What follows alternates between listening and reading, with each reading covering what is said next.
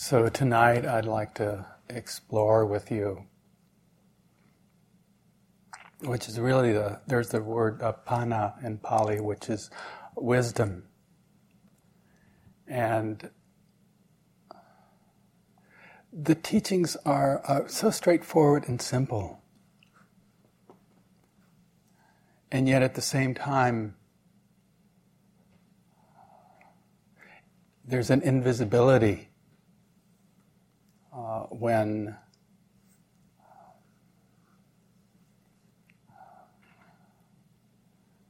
there's a constant, uh, constant movement, uh, constantly getting caught in kind of uh, this world and swirl of the world we live in today.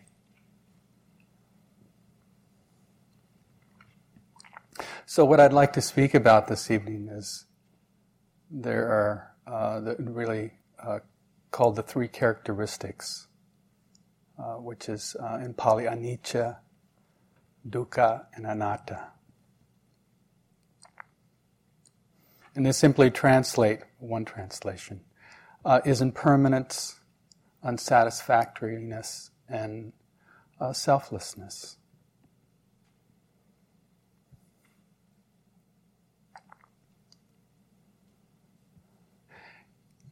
It seems that if we took any experience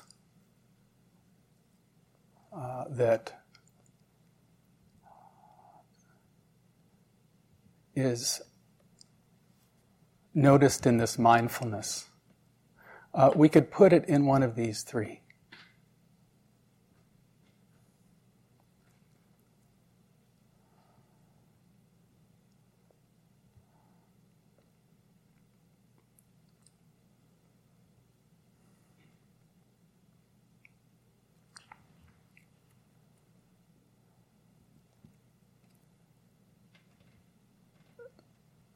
I was thinking uh, earlier of, first of all, just uh, my gratitude towards, uh, first of all, this need to kind of settle the mind, uh, which the Buddha teaches is a practice of really uh, resting uh, in the breath uh, really fully experiencing the body, uh, knowing the reactions of the pleasant or unpleasant, neutral experiences, the Vedana. And the constant uh, wondering of the mind itself.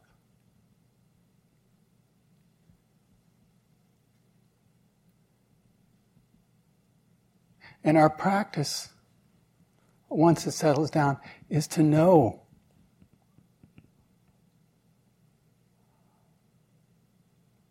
in some very direct experience that what's true in that moment.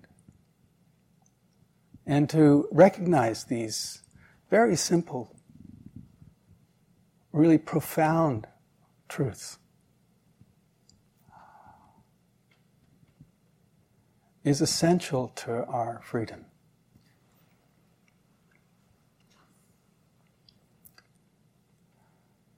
I've been reflecting over these last, actually, uh, it's a couple of years now. So I tell a story about um, my first retreat.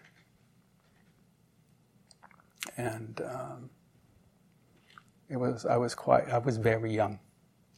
I was four and a half when I did my first retreat. and what it was was uh, my parents uh, lived uh, down in Central America, in Salvador, Guatemala, and uh, my I was taken down there. My mother came to the states. I was born in the United States, and then taken down there. And my nursemaid was uh, a Mayan and she smoke, spoke a, a dialect, uh, Indian dialect, which my father spoke, uh, actually several Mayan dialects. And I learned this language, which is a, it's a very sing-song, simple language. And um, I, I believe both my parents kind of encouraged me in the language. And since I spent most of the time with uh, my uh, my nursemaid my, in actually in India or Nepal, call them ayas.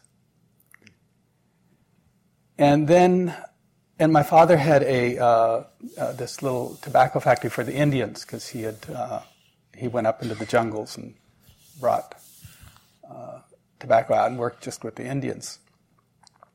And this was in the city of San Salvador, and this was 1951, or was it? The, and there was a sort of a coup, a revolution that happened. And within less, and I don't know exactly, I never have found out what happened, but there was a lot of shooting, and they burned this my father's factory down. And sort of in the middle of the night, you know, some DC 3 took us out to Mexico, and uh, then we made it to the States with just, you know, our clothes. And whatever happened in that 24 hours, when we came to the States, I stopped speaking. And uh, usually, I don't know in those years anyway, that uh, I started speaking and then I stopped speaking, so they thought I was an autistic child. So I was put, I was actually in the University of Kentucky as an autistic child. And I didn't speak uh, for a year. I was in silence. And even though it was really from a trauma, there was still this piece about how uh, how one sees. And I realized over the years, as I went into retreat many more times, how at that time there was something that's very natural in all of us. This uh, part that It's really, I see it as what's behind your eyes. That that looks out.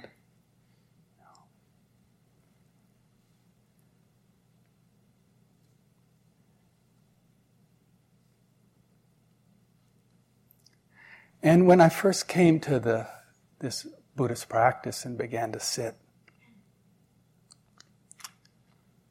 and what this practice is first seeing really all the things that uh, prevent us uh, so many times from being free. Uh, our own kind of demons and difficulties and uh, shortcomings.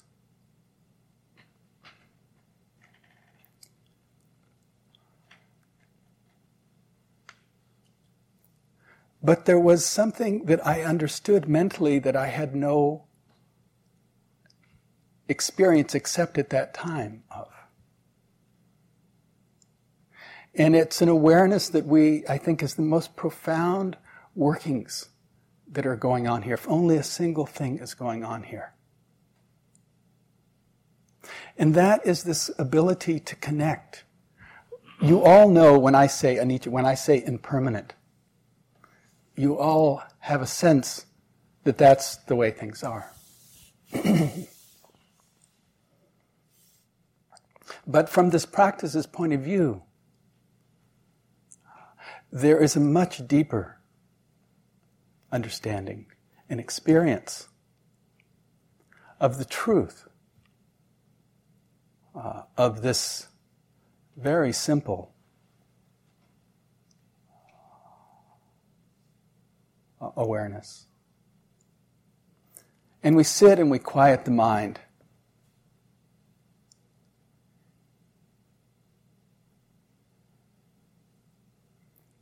And create a steadiness. And we, in a way, it's kind of an oxymoron because you come here and you, you're asked to kind of uh, straighten your body and uh, sit and not move. But what are you doing?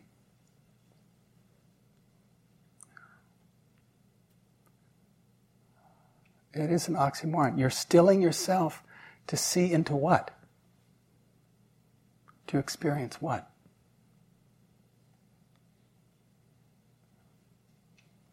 this anicca, impermanence. Uh, the constant flux that um,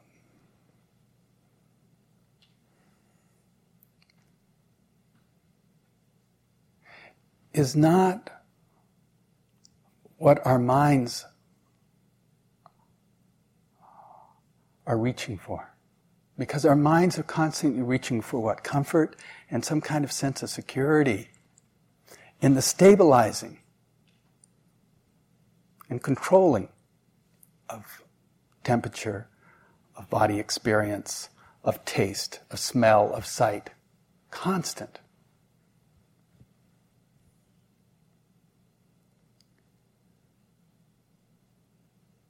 And so, what this is teaching is to see into the flux, to see into the flow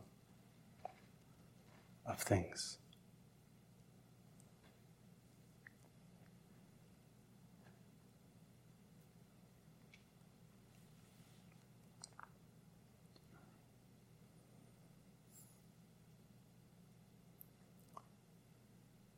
There was a period after I'd been in Asia, I don't know, on off, maybe eight years by then.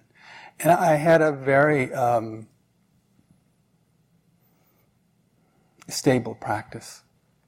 And uh, this is one of the most uh, one of the most wonderful times I can say in, uh, uh in really my life, my practice. I was up in this uh, Kulu Valley. I'd spent uh, I'd spent summers and spring and fall up there.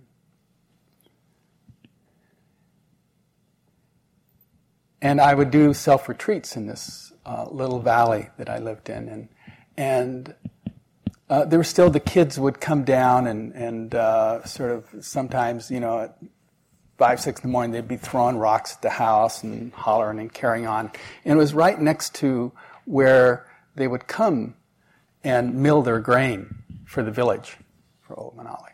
So it could be quite a noisy place. Uh, occasionally, sometimes. Uh, it'd be quiet for days and then there'd be a kind of a ruckus around the place. So I went up into the mountains, high up in the mountains, and I found a cave up there.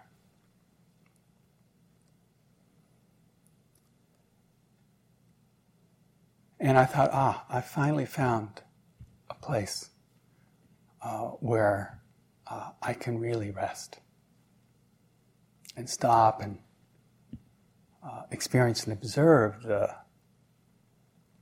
uh, truth of what I had been training in. It was wonderful because most of the time it was above the clouds, so you would look out over these mountains and there would be these clouds. And the kids were great because at that time they taught me um, how to survive. And so it was really, uh, really five things I would go. I would go with rice, masala, which is kind of a, a spices, and chili, and salt and sugar. And then up there, they had taught me how to go out and, and um, have had these tongs, and I would go out and, and uh, you could go. Your greens were, were along the, the the rivers were nettles, and you could take tongs and you could kind of pack them in. So that was your greens. And, and then they also taught me how to pick mushrooms. And, uh, and I never got sick. Well, kids taught me though, you know, what to do. And, and wild onions and garlic and thyme. And so I could spend maybe a week up there. And there would be the steadiness that would come over me. And I could remember that that uh, kind of place in myself, that steadiness. Um, uh, there was always this little tinge of fear there. And that tinge of fear was the fact that what I was looking at, constantly looking at, was this flow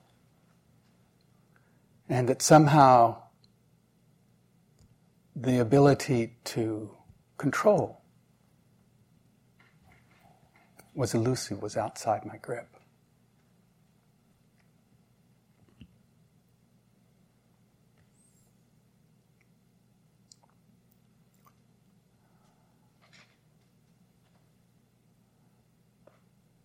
This anicca, the experience of uh, recognizing that you are simply uh, this river of information, this flow that is constantly happening and has no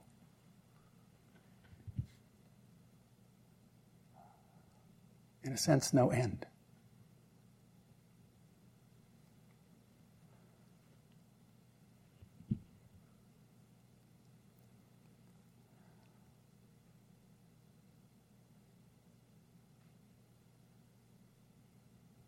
These teachings are about unhinging somehow uh, this when one experiences pleasant or unpleasantness.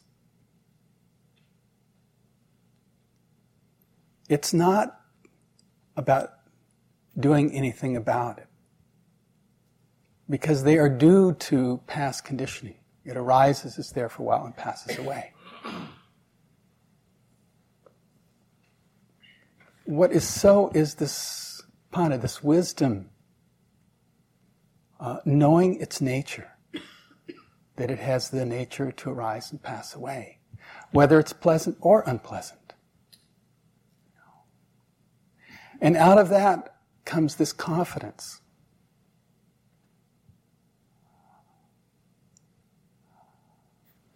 That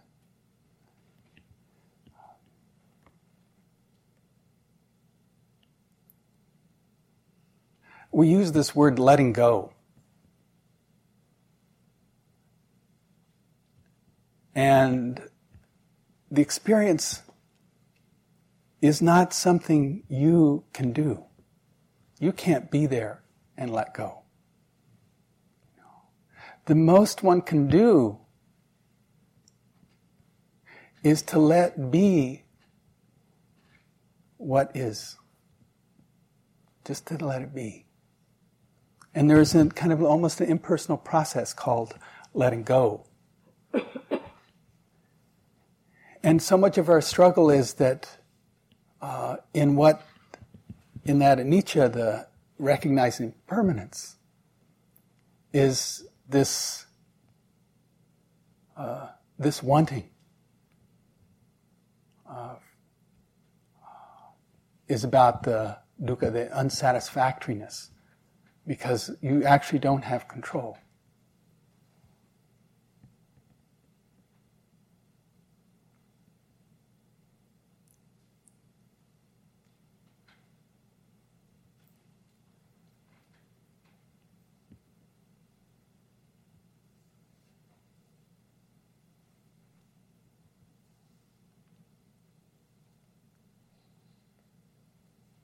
So there's a word Palakima, which uh, word translates as security. And so, where, where is security if this is simply a river that's constantly in flow? And what's interesting about the river is that our, our programming, our programming is that you want to go towards the shore. And all of your instincts say that if I go to the shore, that somehow I'll be safe.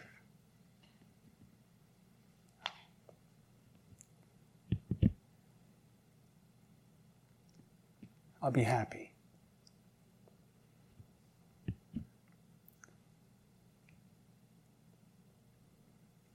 And yet, as we actually struggle towards the shore.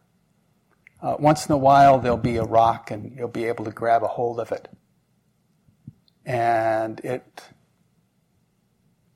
uh, through your own uh, strength, uh, you'll be able to kind of hold on in the river for a while. And believe that somehow, oh, this is, I can keep, I'll be all right, I'll keep this.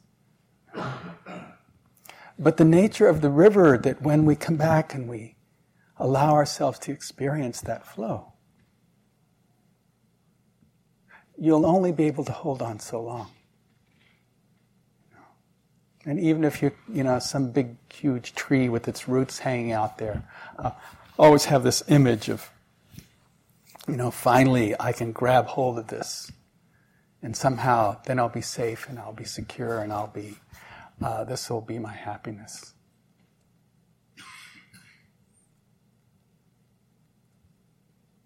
But we eventually we get tired, you know, and the most we get out of it is maybe, you know, root, root burn you know, you know, slide down the root.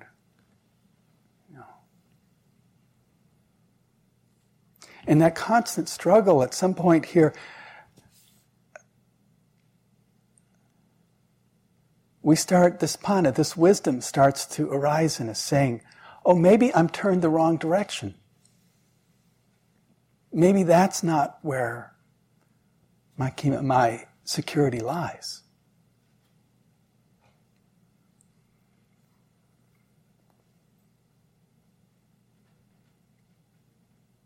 And what gets scary here is that uh, if you start going out into the river, uh, one of the things is that uh, this uh, touching of the ground itself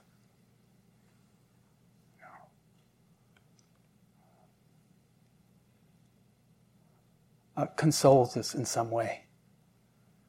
That then we're not moving. You know, I can put my feet down and and um, hold myself in place.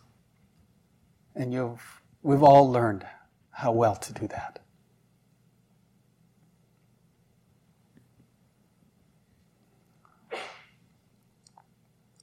And then with this panna, we start recognizing the, at some point, as we sit here and we start really experiencing uh, from moment to moment the minuteness, the flow.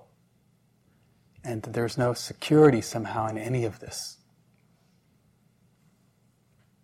And that when we do uh, attach to the ground, to a root, to a rock, that we experience this dukkha, this unsatisfactoriness. And so at some point, then, we have to actually change our thinking, radically change our thinking. And that change is this willingness to not touch the ground, to simply let the flow somehow hold you.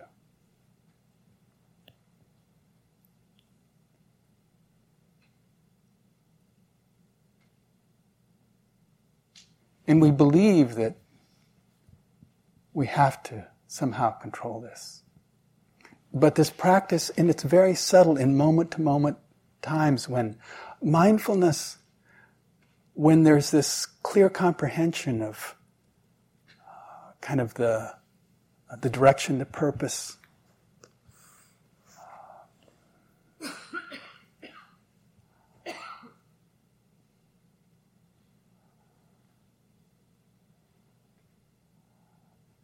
The recognizing of the organism itself has built into it uh, in its own clarity, which is not about you, uh, that it is adaptable.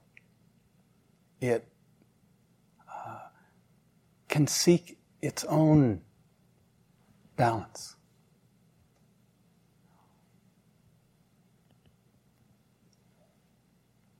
And that if we understand in one moment that clarity, this clear comprehension uh, in the practice,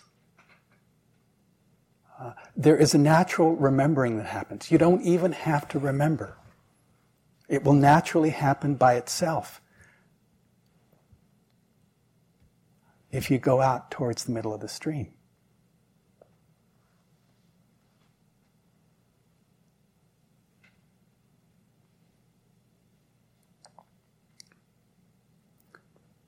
And then there is the clear comprehension of who this is. Who are you?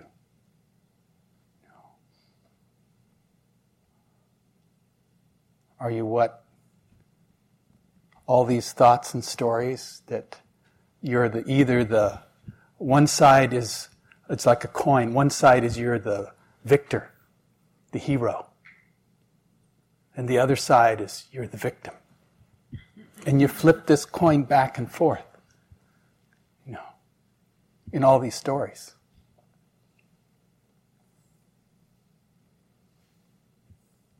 And this practice is simply to see that it is just this coin that's being flipped back and forth. And so there's this clear comprehension.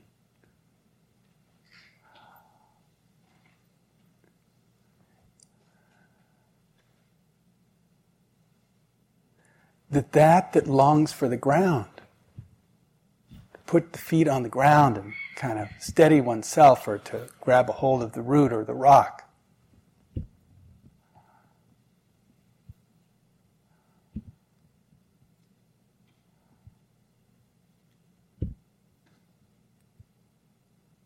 Holds you in captivity. It points you in the wrong direction.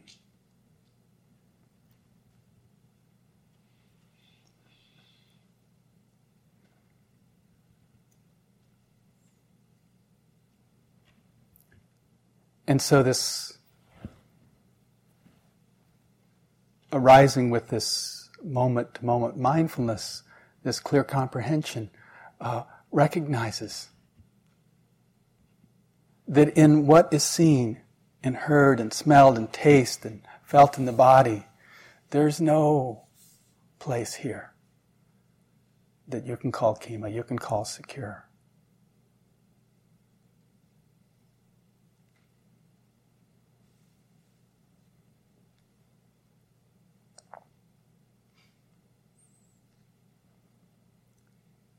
So, what are we learning?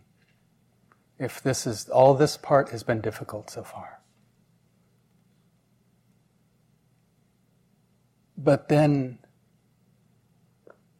the Buddha was pointing at something that is naturally present here, now.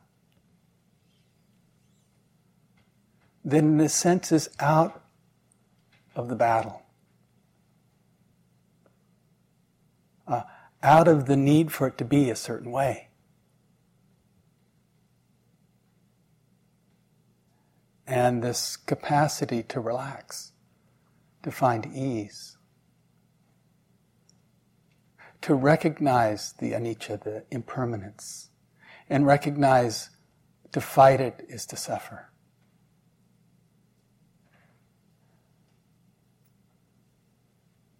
And to be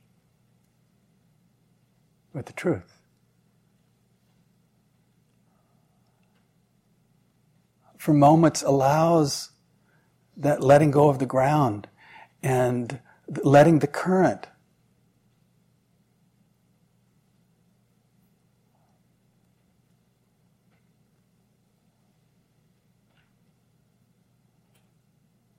pull you towards the center.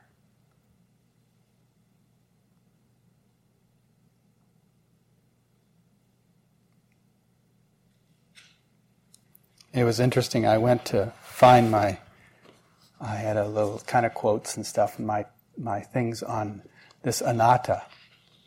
And so I opened it up. and there it was.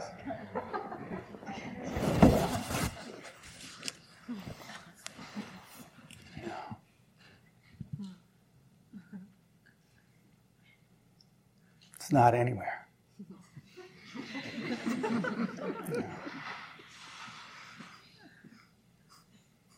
And yet, every moment,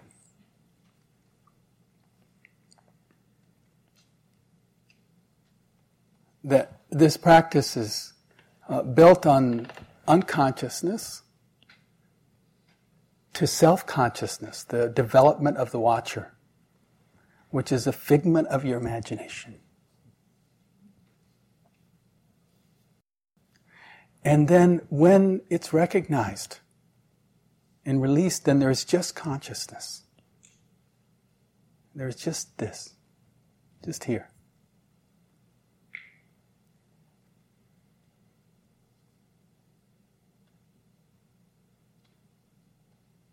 And in that recognizing, uh, where I spoke about at four and a half, sort of this uh, supposed autistic child who retreated from the,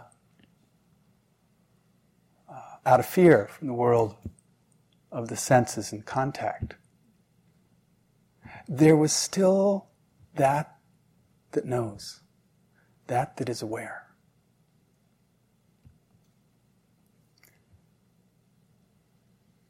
And in some ways, I think that's, oh, I kept seeking that you know, from that first retreat.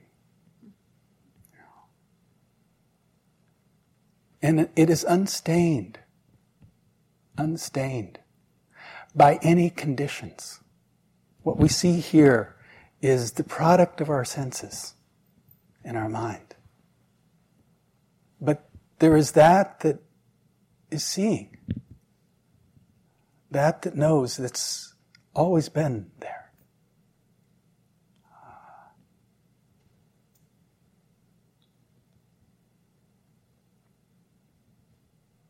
It does not suffer.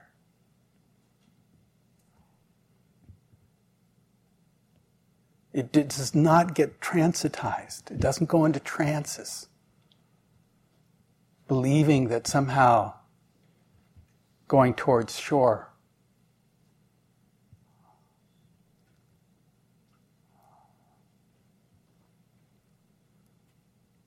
will free it.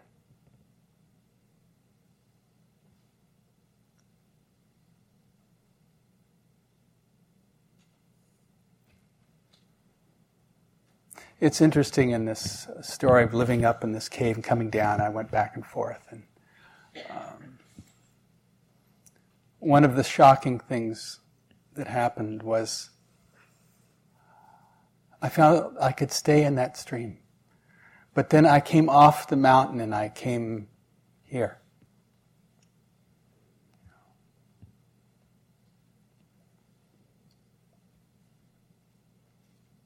And this is sort of like a toilet flushing. Excuse me, that's probably a bad analogy. It just gets sucked right down. You know? I couldn't, I could not hold that. And it's been this, actually, this years of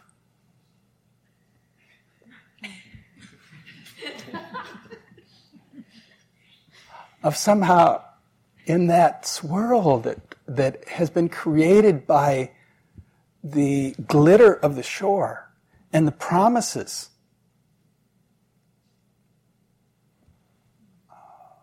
What's there? Uh, the trickiness of the complexity of this mind and its uh, longing for uh, comfort.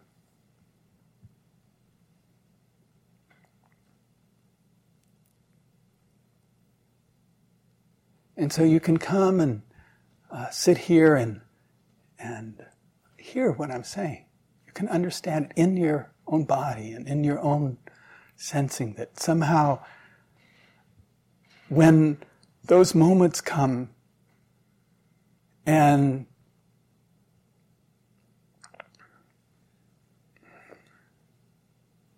you stop being afraid.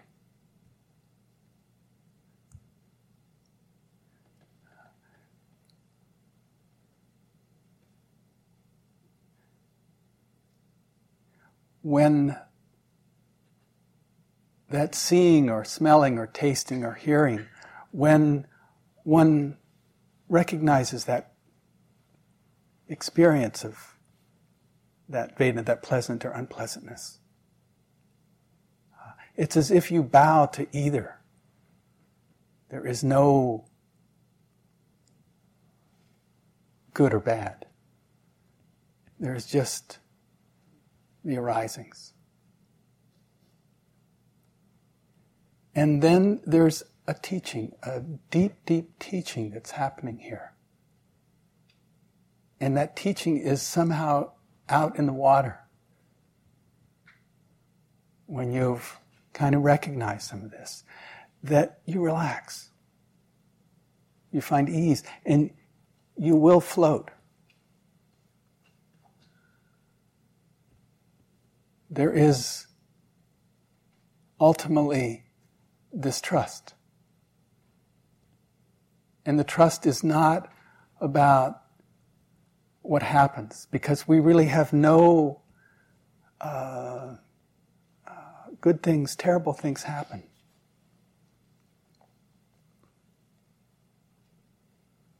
And yet, there's this that's behind the eyes, that is unstained. It cannot be affected by that. And that somehow we have to begin to find that sense of of trusting. You know, we lose our trust so easily. And there's so many reasons in things to lose trust, in the senses to lose trust. But what I'm talking about is not that. It's something that's with you right now, that's holds you.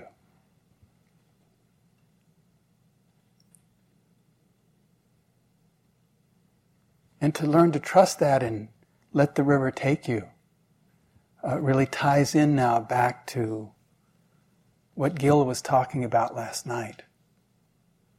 That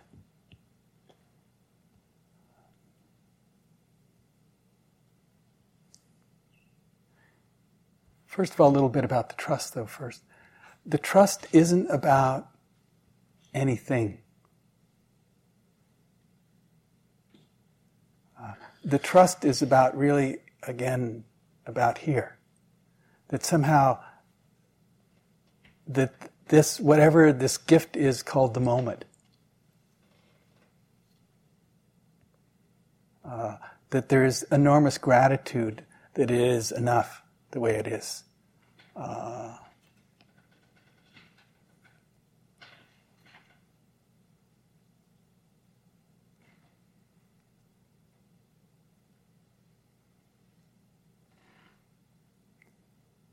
and that if you can rest in that trust about the present,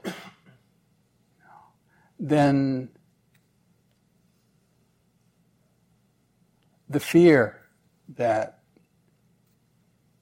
is dominating who you think you are. Is quelled, is released.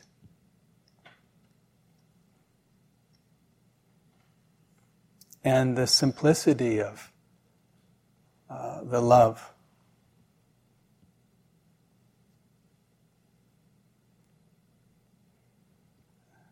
That comes from the deep understanding of impermanence, of knowing these cat these simple wisdoms, you know, that uh,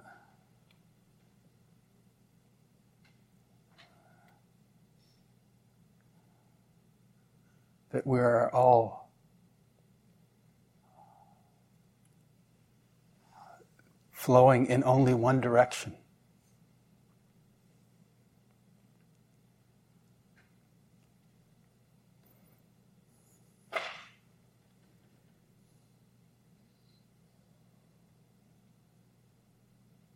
and that all beings are flowing in one direction. And out in the middle of the river, to know that is to uh, really feel deep love for really the non separateness of things. And it includes the senses. It's not to turn away from them, it's to know them for what they are. Uh, to be deep friends.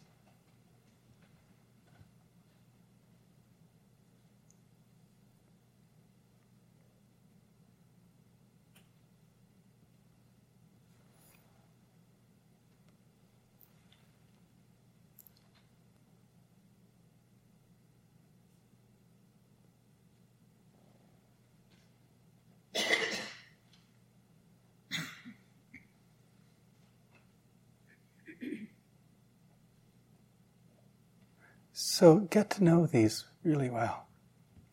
It is the, the wisdom in this practice that simply allows you to recognize these simple truths when they come up.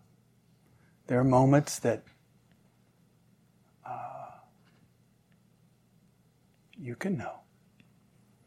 Oh, this is not here to stay or due to this longing, hey, you suffer. It's not good or bad, it's just what is. And that who you think you are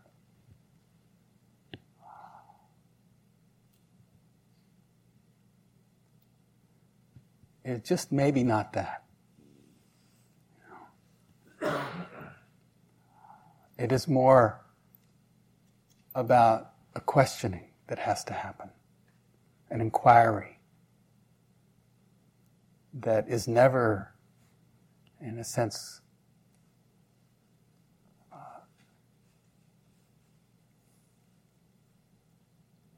the mind is so tricky and complex that there, that inquiry has to keep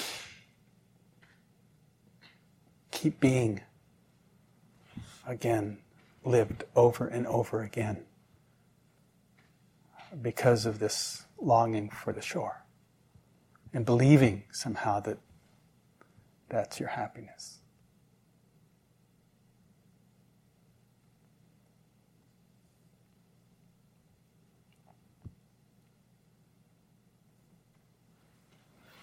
So I'll end here with. Uh,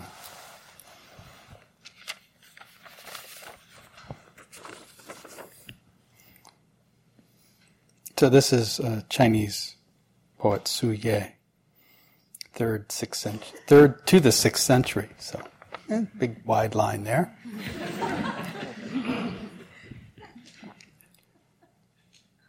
All night I could not sleep because of the moonlight on my bed.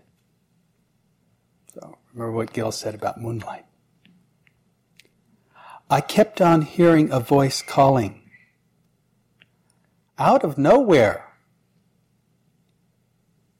Nothing answered. Yes?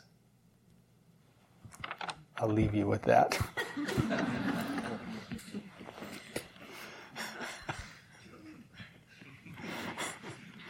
you know. So let's just sit for a moment.